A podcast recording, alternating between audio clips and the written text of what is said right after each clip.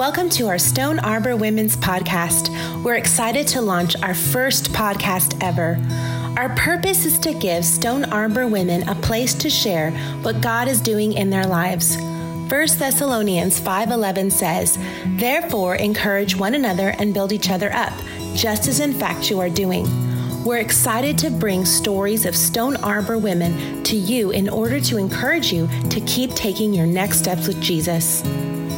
Today's theme for our podcast is faith, not fear. We recently had our first women's Bible study on our new Glen Haven campus. Our theme for that night was faith, not fear. As we studied the scriptures, we saw examples of how fear can keep us from obeying God.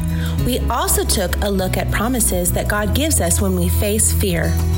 The next series of podcasts are a collection of faith stories from real women who have faced their fears and chosen to walk forward in faith.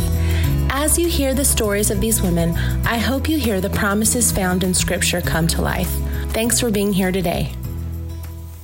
Thanks for being here today. I'm happy to be here. So, why don't you introduce yourself and just kind of share a little bit about your yourself and your life and what you do? My name is Ashley. I have been attending Stone Arbor for almost 13 years now. I am a hairstylist and a makeup artist, and I recently bought a salon. It's almost been two years now. That takes up a lot of my time. I do enjoy serving. I have a heart for evangelism for sure. And I enjoy being a part of this church and getting to encourage other people. Well, I appreciate how you serve the women of Stone Arbor and the families of Stone Arbor. I'm so excited for you to share today on our podcast about your story. I immediately thought of you and because your story is a story of fear there's fear involved and there's faith involved mm-hmm. and you you had a real a circumstance where you had a lot of fear that mm-hmm. um, came into your life and then you had to choose faith and so i'm so excited that you get to share this story with the women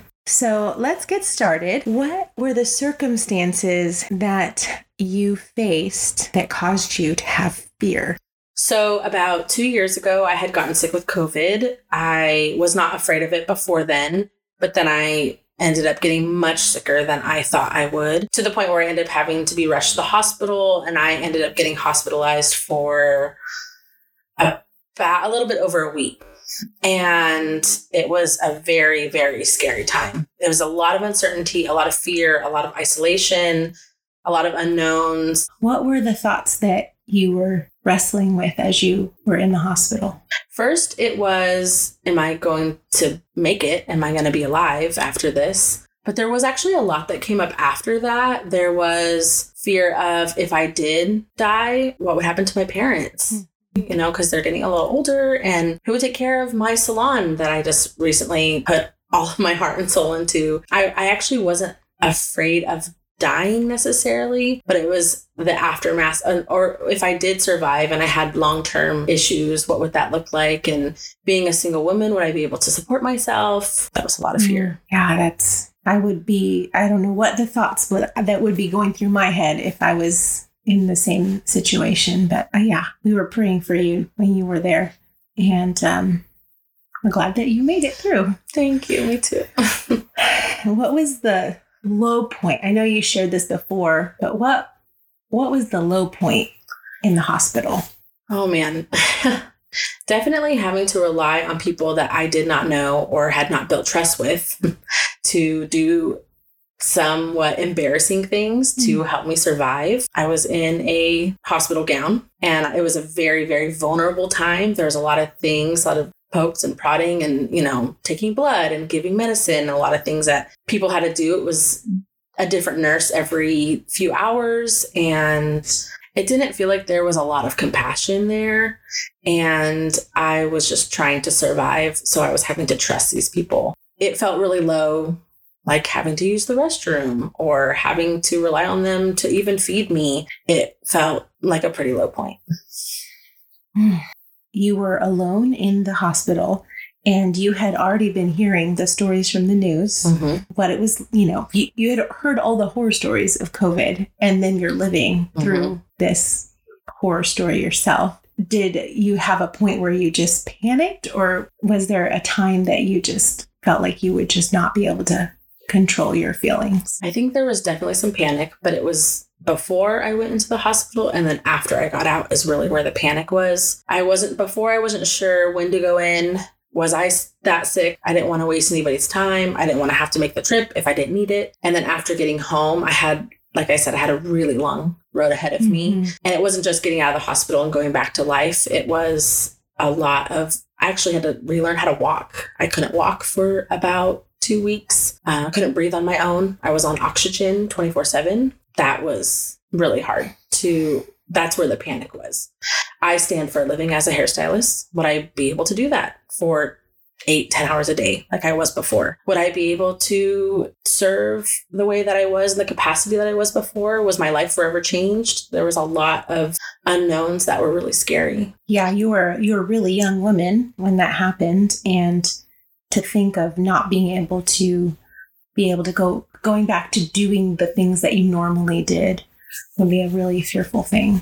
What was helpful? Like, what were the things that helped you as you were in the hospital dealing with the fear?